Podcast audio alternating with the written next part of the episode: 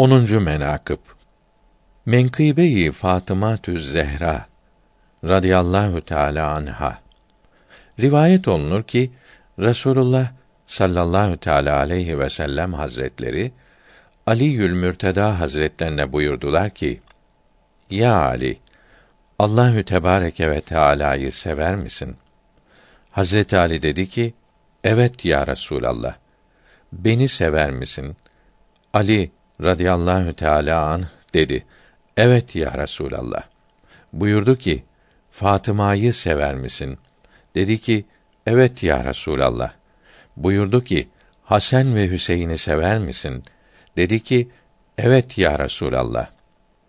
Hazreti Habibullah sallallahu teala aleyhi ve sellem buyurdu ki: Ya Ali, bu kadar muhabbeti bir gönüle nasıl sığdırırsın? Hazret Ali radıyallahu teala an Resulullah sallallahu teala aleyhi ve sellem hazretlerinin muciz sual beyanlarına cevap veremediğini beyan etti. Hazreti Fatıma radıyallahu teala anha buyurdular ki: Bunda üzülecek ne vardır?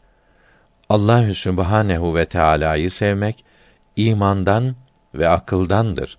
Muhammed aleyhisselam'ı sevmek imandandır. Beni sevmek şehvetindendir. Hasan ve Hüseyin'i sevmek tabiatındandır dedi. Hazret Ali radıyallahu an acele Resulullah sallallahu teala aleyhi ve sellem hazretlerinin huzurlarına gelip o cevabı söyledi.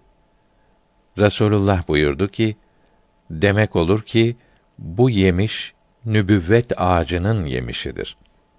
Yani ya Ali bu cevap senin değildir. Fatıma'nın cevabıdır. Bu cevapta derin ilm vardır. Düşünmelidir.''